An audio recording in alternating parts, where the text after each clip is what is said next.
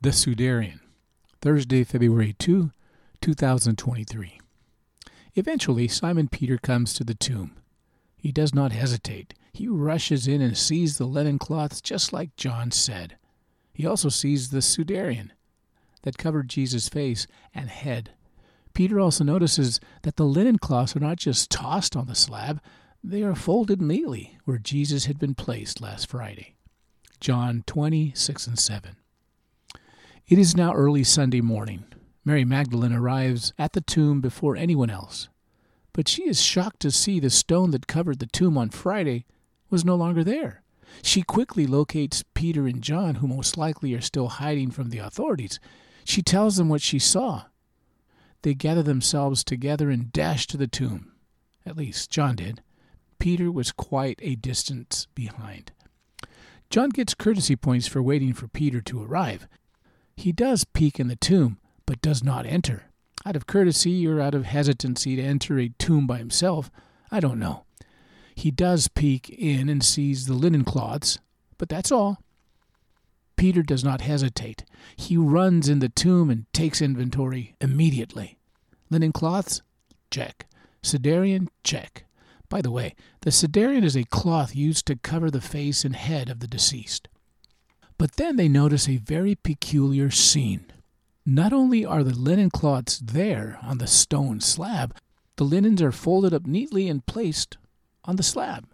What's that about? Among all the things they did not see in the tomb that morning, the most obvious, yet the one thing they did not mention, is the body.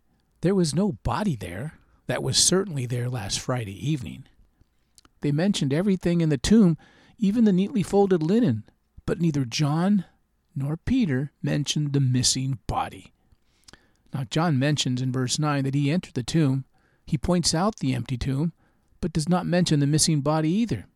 He actually says he believes. But then they go back home. Back home? No search party? no, no rustle up the disciples to reconstruct the events on Friday? Oh, yes, they were not there at the tomb when Nick and Joe were giving Jesus a hasty but proper burial.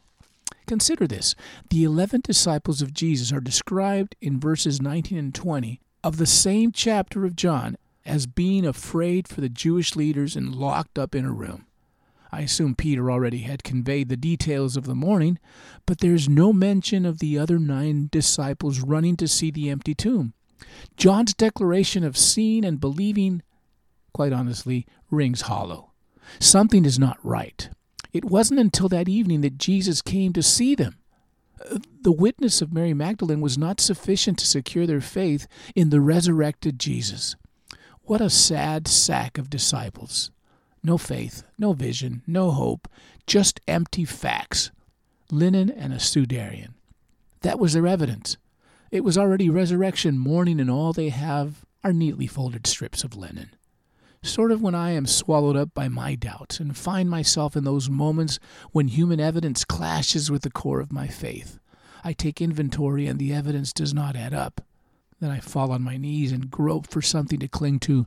Without faith, it is impossible to please God. Without faith, it is impossible to please God.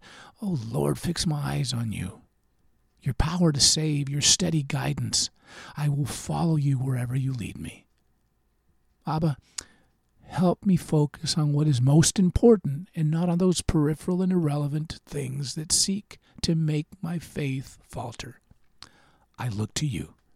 In Jesus' name, amen.